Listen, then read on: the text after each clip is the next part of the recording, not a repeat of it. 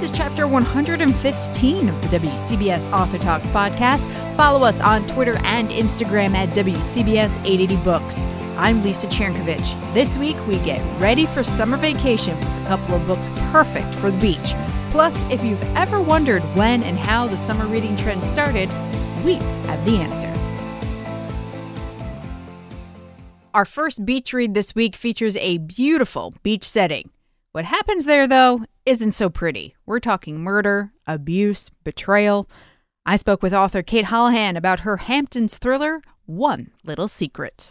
I know it's hard, but tell us a little bit about your book without giving too much away. Sure. So, One Little Secret is about uh, three couples, all neighbors, who uh, send their kids to camp for the summer and decide to all go in on a beach house in the Hamptons. Um, and as they're there, uh, they uh, imbibe a bit too much, and secrets start coming out. And in the morning, uh, one of the characters, I won't say who, is dead, and uh, it's kind of a, a locked room mystery and that someone in the house clearly did it. And you have to figure out the the motives and and who was likely. And the, their lives are very intertwined in interesting ways. And on top of that there is a a detective an outsider who is there trying to solve this crime now, Detective Gabby Watkins really feels like the most real and down to earth character in your story. And you actually acknowledge that she's your favorite. Why is that? Well, first of all, part part of it was what went into her. I was uh, fortunate enough to interview a real female detective um, that lives uh, that works for a Bloomfield. Uh, the force in Bloomfield, New Jersey, and she was uh, able to kind of take me through, you know, how she goes about her job, what are some of the things she thinks about, what are the kind of cases that get thrown her way as a female detective, and we just talked for hours, and then she uh, brought me around the police station. So by the end of it, I really had a good sense of um, how a female detective in a smaller town might approach uh, these kind of crimes and um, you know what might be going through their head. And so I think that that's kind of why she's my favorite and feels the most real to me. Might she pop up in a future book of yours? Oh, I wish. We'll see how this one does, but maybe. so uh, there are a couple of how we uh, should we say it fake friendships, I guess, in this book. Yes. Um, well, you know, I was playing with a theme when I went into this book of um, kind of what I think happens a lot of times in in suburbia is that you form communities that are based on well the kids are friends and you're trying to everybody wants to be polite and likable and but that doesn't mean that the friendships get very deep. Um, and so I'm playing with that, where these people are all friends, and that you know they go to the same baseball games and their kids and the same school events, and they they know each other, but they haven't really gotten below the surface. And so, even though they think they're friends, when they get there and things start to come out, it becomes clear that some people really don't like each other all that much. Am I taking a good guess if I say this is something you might have some experience with? Well, actually, I'm very fortunate that I think um, after years of being in my town, I have I have a good group of, of deep friends, but I, I probably also have a good group of acquaintances who um, I don't actually know much about, other than you know we enjoy talking to each other when we're sitting there waiting for the first grade play to start.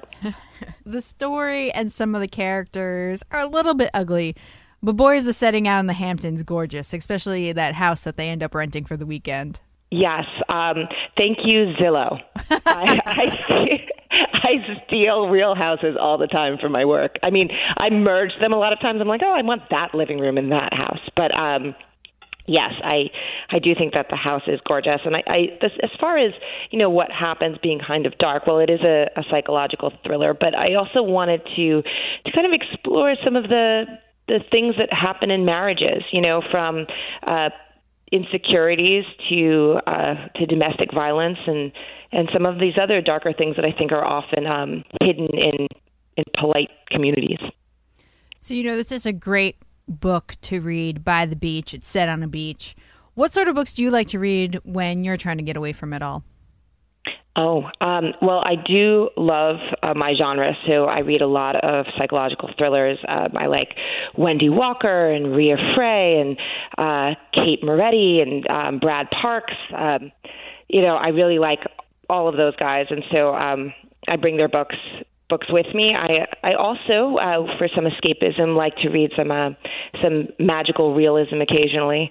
You know, really imagine the butterflies and uh, carrying away the soul of a person. so I asked you before, you know, if we might see Detective Watkins pop up in a future book. Are you already thinking about what your next book might be about? Right. So I have written my next book. Um, it does not involve a detective. It's a psychological thriller involving um, uh, a home invasion, and then the the husband uh, kind of outfits his entire house with all those Nest cams and ring doorbells and all these things that we we use to secure our our castles. And uh, he becomes because he has kind of PTSD from the attack. He becomes glued to the monitors and starts uh, interpreting information from these uh, cameras in a in a way that makes him suspect those that care about him the most. And so that's where the drama comes there. That sounds like it has a little bit of a touch of like Rear Window. Yes, yeah, a little bit. Um, only it's uh, more personal because it's not someone looking out at um, somebody at a crime that happened in someone else's house. This happened to him. All right. Well, we've been talking with Cate Holahan. The new book is One Little Secret. Thank you so much for taking the time today and talking to us about it. Oh, thank you so much for having me. I really appreciate it. Okay, time for a quick word association game. If I say the name Mary Kay Andrews, what's the first thing that comes to mind? If you answered beach read, ding, ding, ding, ding. Often referred to as the Queen of Summer Reading, she's back with her 26th book this summer. I talked with her about Sunset Beach and the real life cold case that inspired it.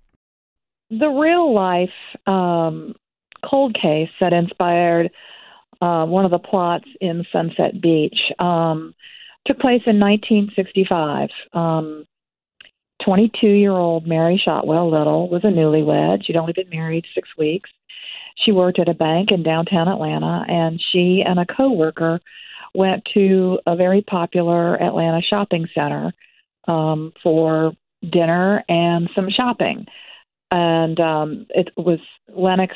It's now called Lenox Square Mall, but it was it's in Buckhead, and it was you know the safest, most prosperous part of Atlanta. She and her friend went shopping, had dinner, and they walked out to the parking lot together. And Mary turned to her friend from work and said, I'll see you tomorrow. And then she vanished. The next day, when she didn't uh, show up at work, her boss got concerned and he drove over to Lenox and they uh, looked around the shopping center. They found her car, which they think had been moved, and uh, no sign of Mary, but they did find folded on the front passenger seat some of her clothing, her girdle, her bra, I think her stockings, maybe her dress, and there were blood droplets on the clothing. But um, that's the last solid clue the police ever had in her disappearance. Um, over the years since 1965, um, they would they got all kinds of tips. Obviously, they would go out. The police would go out and drag lakes and dig up wells and jackhammer concrete floors and garages and went all over the the eastern part of the United States chasing leads, but never any solid real clues about what happened with Mary Shotwell Little. I was a newspaper reporter for many years and when I first started working in Atlanta, um, I'd heard about the case and I got really intrigued with it. And um, in the late 80s, when I was a reporter for the Atlanta Journal Constitution, I actually did a story about the case. I interviewed the lead detective um, on the Mary Shotwell Little case, and he told me, you know, every cop, every good cop has a case that haunts them. And Mary Shotwell Little was the case that he was obsessed with. He retired not long after I talked to him and died not long after that.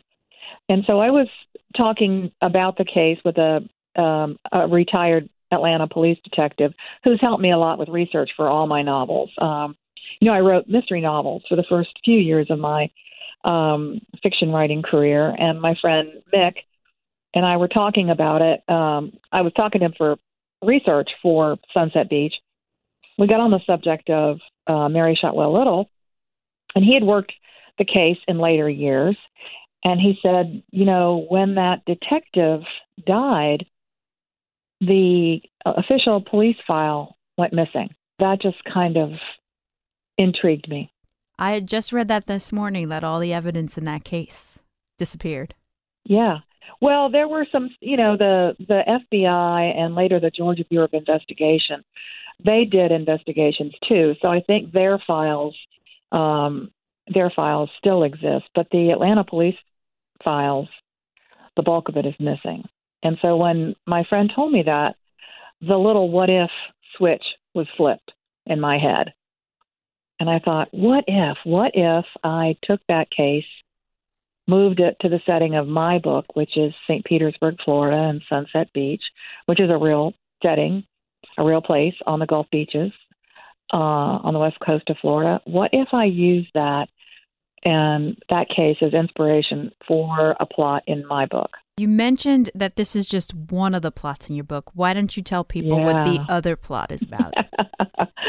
well, the other plot, um, my protagonist, uh, her name is Drew Campbell, and she works as a cube rat, as she calls herself, for her father. Her father's a very flamboyant personal injury lawyer. He's one of those billboard barristers with the billboards and TV ads and radio ads and you know ads on the sides of city buses.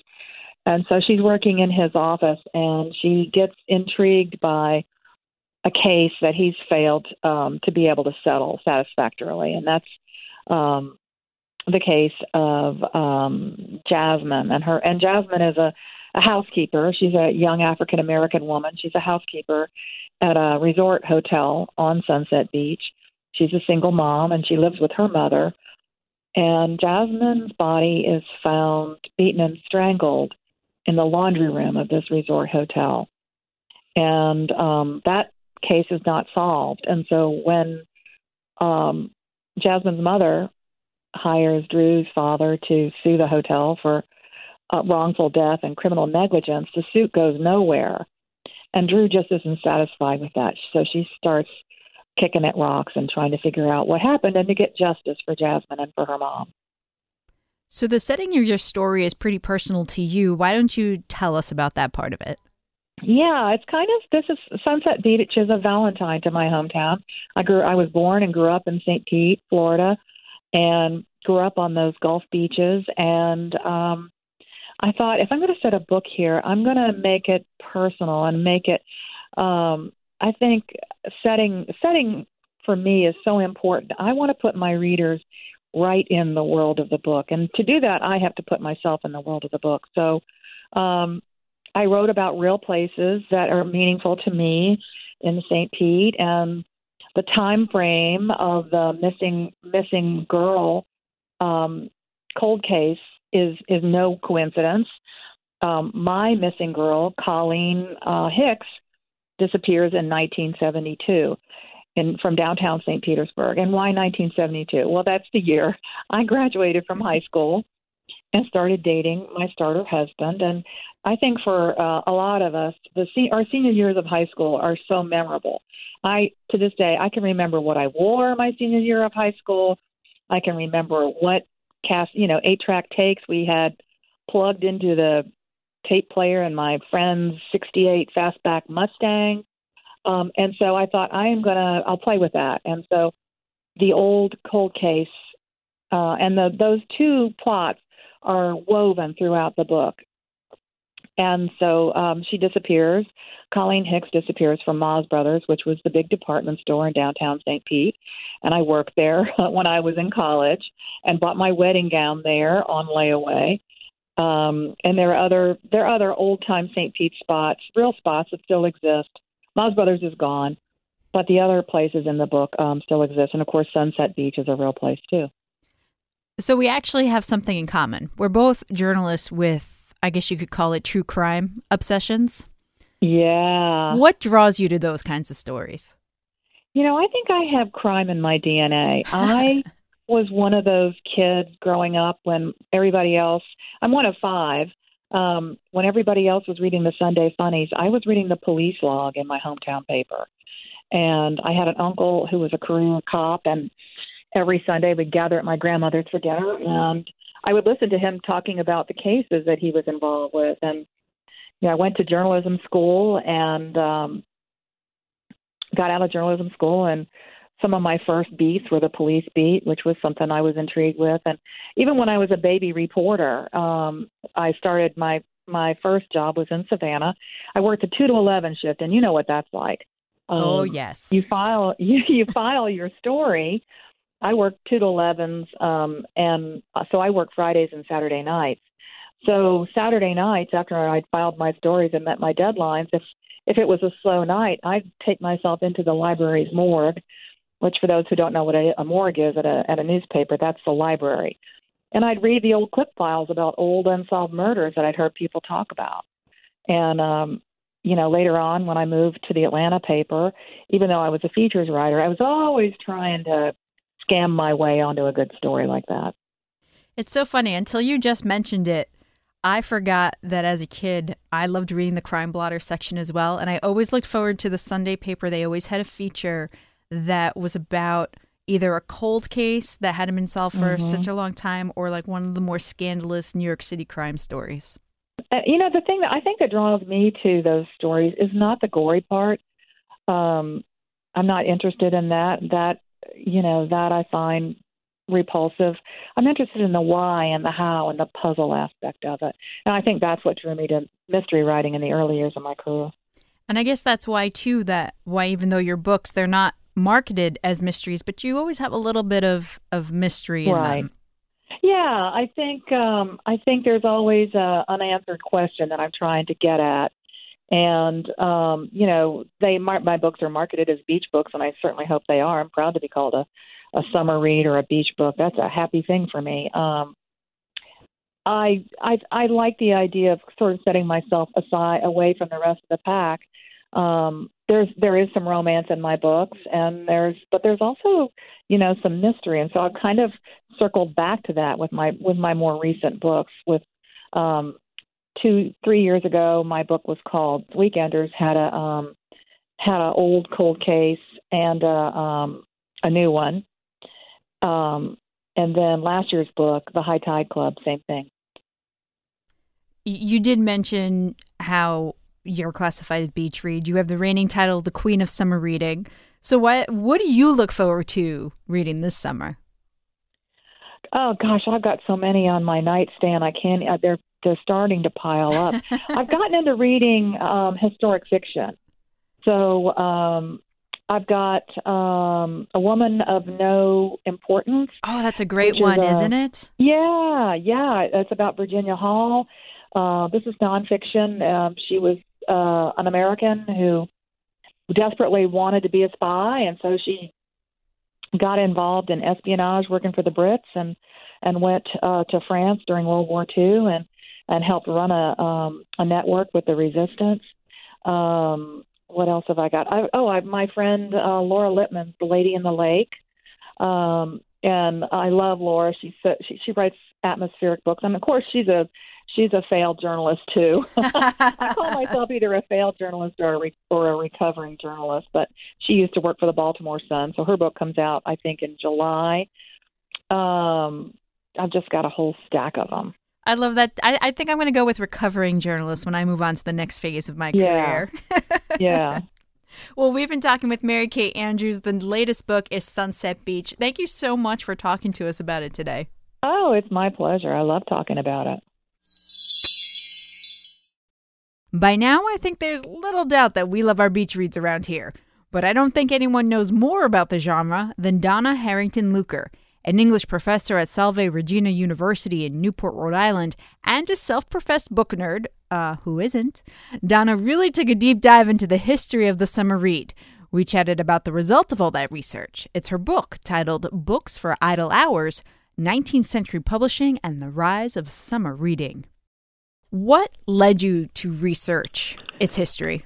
I'm pretty much a book nerd. Um, I'm the kid who, at 13 years old on summer vacation, brought Moby Dick along, um, and none of those patterns changed as I got older and got um, into the profession. Uh, and I was coming back from a print culture conference in Halifax uh, one June, and I noticed in the airport bookstore one of those big, the ubiquitous um, recommendations for summer reads, the best summer reads. It was this big glossy brochure. And for some reason, that just started me thinking about uh, my own summer reading practices and maybe how the industry had shaped them, or how I had shaped them, or other factors had shaped them. And so that just started me down this road. Uh, uh, I started looking at uh, trade publications from the period. I just I knew I wanted to go back into the 19th century and figure out where did this start, uh, and how did it come to be, and what factors were involved. Uh, and so that was my rabbit hole into which I descended. So, what is the first reference of a of a summer or a beach read? You know, I'm a little bit I'm a little bit uneasy anytime saying the absolute first, um, but what my research showed, um, if I went back into the 1830s and the 1840s, uh, you're going to get advertisements for summer reading and you're going to get people talking a little bit about summer reading. But it's not going to be very often, uh, and it's not going to be very summary. Uh, an advertisement for summer reading might have, you know, a list of science books, um, uh, a story about summer reading. It was by and large in the 1830s and 1840s that is before the Civil War, it's framed as a masculine endeavor, um, and it's framed as kind of good literature, the belles lettres. Uh, so um, Charles Lamb is a good summer read for the man who is on summer vacation because it's going to make him calm, and um, he's going to be able to take that calmness back with him um, after summer vacation is done. Uh, so you do get some references, but my research uh, showed that they really start picking up after the Civil War in the 1870s. And it's that point where it really gets framed as a feminine indulgence. Uh, uh, so it changes. It changes over the course of the century. And it's it's that's kind of almost where it stayed because I think beach reads are synonymous with women's fiction. Definitely today, um, and it's interesting. Back in the 19th century, that uh, uh, authors, prominent authors of the period, uh, they they indeed believed that if they were writing fiction, they needed to be writing fiction for women readers. That it was women who had the money, women who had the time to be reading the fiction. Uh, and you know, research in terms of libraries, some of the biggest libraries in New York, they show that there's really not that much difference in reading patterns between men and women in the period. Uh, but authors and publishers of the period, they're definitely setting that up. And you're absolutely right. It, I think it is still true today. Um, uh, maybe changing a little bit in this age of hashtag Me Too.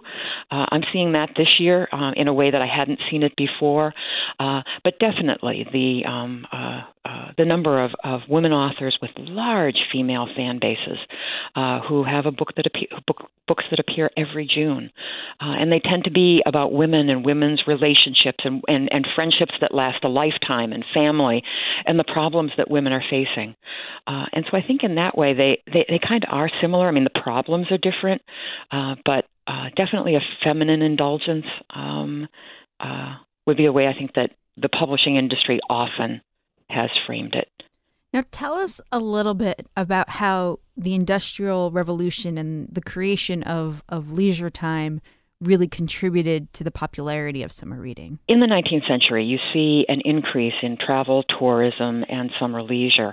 It's initially it's kind of modeled on what people would have seen in Europe, uh, and it was around places like the Catskills, Saratoga Springs, um, uh, the Hudson River, um, the uh, Niagara Falls. Uh, so all of those um, start with kind of very elite vacation practices, but by the time you get to the period, especially after the Civil War, uh, for a variety of uh, economic and cultural reasons, you have kind of an increasing emphasis on the rise of a middle class, uh, t- young teachers, uh, people who are working in department stores, uh, people who are working for the federal government. Uh, and it's a new middle class, and they adopt summer leisure as a sign of social distinction but they're not necessarily schooled in these practices. So, one of the things that I found was that in terms of how do you perform summer leisure, what is it that you do, what is it that you wear, um, the print culture of the period just really kind of dovetails really nicely with that and kind of educating uh, a middle class. Um, the novels very often, what I call the American summer novel, it, it, it very often it takes place at a specific summer resort and it's telling a story, and very often it's a marriage story, uh, but it's also taking taking advantage of the various activities and sites that one would see in that specific locale. And very often those drive the plot. And so somebody reading it is getting a good story, but they're also understanding what are the sites to be seen? Do I want to go on the toboggan ride? Are we close enough to Mount McGregor? Could we go there um, in um, uh, in a trolley. So um, uh, they're really serving um, uh, a number of purposes. You know, you just touched on something that I never really thought about until you said it. Is this really a uniquely American genre? I'm not certain about that um, uh, from the bulk of my research, um, there were definitely some of these summer novels that were also published in England. That is, they'd be published in the United States, then the same thing brought out by a, uh, a British publisher. Uh, and you know, there's signs that they were maybe popular enough, but not certainly not as much attention as as over here. I don't know whether, if we looked in England, for example, um, whether there would be um, a similar set of practices. Um, the the social climate, the cultural climate, um, the climate around vacationing and summer leisure uh, may have been very different there. Um, but I think that's one thing that I, I'm hoping that somebody picks up on uh, kind of after this. Uh, it might be one of the places that deserves to be researched more. You know, we touched on it a little bit about in when we spoke about uh, what these books and these stories with women and their relationships and their friendships I guess the formula really hasn't changed that much since the 18th century today seem very very different because there's kind of there's an autonomy. Um, there is an independence. There is um, you know the celebration of female friendship. That seems to me to be very different the way it's constructed today. It's still tied very specifically to women and women's lives. But back then there definitely it was it was a marriage plot. And uh, a number of women who might have read these um, uh, you know would have been interested in kind of the freedom and release that summer leisure brought. These were uh, summer leisure spaces had much more freedom for women. Uh, they could do very many of the things without uh, having uh, somebody watch them. Uh, they were able to take part in outdoor activities. Just a whole lot more freedom and release. Uh, and the women who would read these, I mean, it's a marriage plot, but it's kind of there are a lot of these freedoms. But then at the end, you do have this sense of that it ends in marriage, the way a Shakespeare uh, comedy always ends in marriage, um, and that when it does, there's kind of there's a closure. So it's a period of release, and yet when you come back, there is this sense of order being restored. So it does seem to me that the ones in the 19th century, they're they're, they're working differently. Um, they're st- even though they're kind of exploring women's experiences, I think they're working very differently. It's almost like the those books of the past. They're a reflection of what women were expected to do. Okay, you can have your fun, but when the yeah. summer's over, it's time yeah. to go back to being a being a wife, being a mother, being a caretaker. Um, and you never see that life. Um, uh, it, it always the the kind of pattern for the American summer novel, the so- novel set at summer resorts. Um, uh, the pattern was, you know, that that somebody would go to a resort, they would stay there for like an entire season, regardless of the fact of what social class they came from, uh, and then uh, everything would kind of wrap up in August and September, uh, and that would typically be the period in which, if there had been um, an, enga- an engagement would happen. Um, you never really see them get married, but they're engaged often by the end. I, you know, some some authors challenge that formula. William Dean Howells does, uh, but by and large, um, very often that's the way many of these novels would work. You know, it's the one thing that comes to mind, and it's not a novel. I think of the film Dirty Dancing. Okay. Instead of a summer resort in the Catskills, yeah. you know, all that kind of yep. stuff. yeah. You know, there was one novel, if I can go off maybe a little bit here. Um, uh, many of these novels were incredibly ephemeral. They did not last long. They were, you know, one season and, and, and that was it. But there was one of them, it's called One Summer by a novelist by the name of Blanche Willis Howard. And uh, it was published from in early 1870s. It was first published. Uh, it was incredibly popular, and it was public, republished, reissued just about every year between 1870 and 1900. And I'm, I'm only stopping at 1900 because that was my convenient stopping point. Uh, it may indeed have gone even further. That was a phenomenal success. And it is this very Shakespearean. A young woman, uh, she is vacationing on the uh, Maine shoreline, and uh, she has to. She wants to go out one night. It's pouring rain. She wants to meet some. Uh, she wants to buy a book that she saw in the drugstore window. So one of these paperback novels she wants to go out and buy. Um, she literally bumps into a young man, almost pokes his eye out with her umbrella. He mistakes her for a servant, um, and the rest of the book is basically bringing them together. She wants nothing to do with him after this embarrassing misstatement, um, and um, uh, the rest of the book is bringing them together. And indeed, by the story's end, they're up in Bar Harbor, and she finally admits her love for him. Uh, and uh, you know that's where the that's where the novel ends. Phenomenally popular in the period, um, uh, given the number of reissues, uh, and popular among a variety of classes.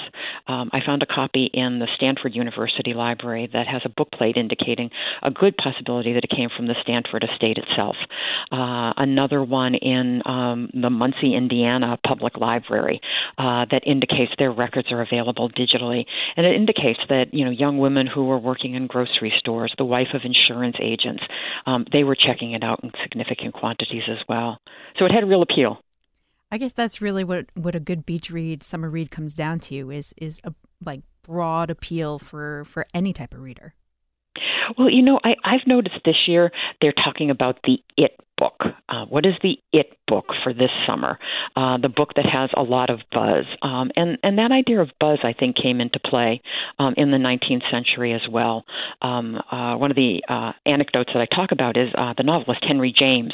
He, he got to start like many 19th century novelists, writing uh, travel literature, uh, and he had done a travel series for The Nation, uh, and he's on a ferry crossing Lake George from uh, Burlington to Lake George, and uh, he notices that um, they've got got the beautiful landscape, uh, and there are a large group of young women, beautifully dressed from the hotel, um, and they each are carrying a copy of a Benjamin Disraeli novel that had just been put out that summer, that had just been published in the U.S. that summer, um, and they were all holding their copies of it. Um, you know, so this idea of the book that everybody else is reading, um, that idea of word of mouth, um, that's going to figure in as well. So, you know, sometimes I think the term beach read is perceived negatively. Can we settle the debate once and for all? Is it, is it good or is it bad? I don't make a distinction. I don't make a value judgment in terms of high culture versus low culture, um, uh, and, and I think that's where that argument kind of gets hung up. Um, I think very often as well that um, novels written by women or novels written for a female audience are very often marginalized in terms of larger cultural conversations. Uh, and so, you know, uh, um, in terms of the beach read itself, we're living in difficult times now. And I've been thinking about this actually um, a little bit, especially this week. And if you go back, there was one line, a magazine called the Overland Monthly. It was a literary magazine on the West Coast out of San Francisco. And it had, um, you know, one of the summer reviews. And the writer uh, started off by saying that there was a particularly light crop of summer novels that year. Um, and he, he or she didn't, probably he, didn't sound real pleased with that. But then the writer went on to say that perhaps there was an especially, that, that there was an especially difficult cholera outbreak that summer uh, and that these were books that would give the mind a rest. And I do find myself thinking about that. Um, yes, maybe they're light, um, but the idea that this kind of stepping back from the real difficulties of 19th century life then and 21st century life now uh, may be really necessary um, to rest the mind, to make it uh, more apt to engage with other things um, uh, after the summer vacation, after the break. So we've been talking with Donna Harrington Lueker. If you want to hear much more about the history of summer reads, pick up her book Books for Idle Hours, 19th Century Publishing and the Rise of Summer Reading.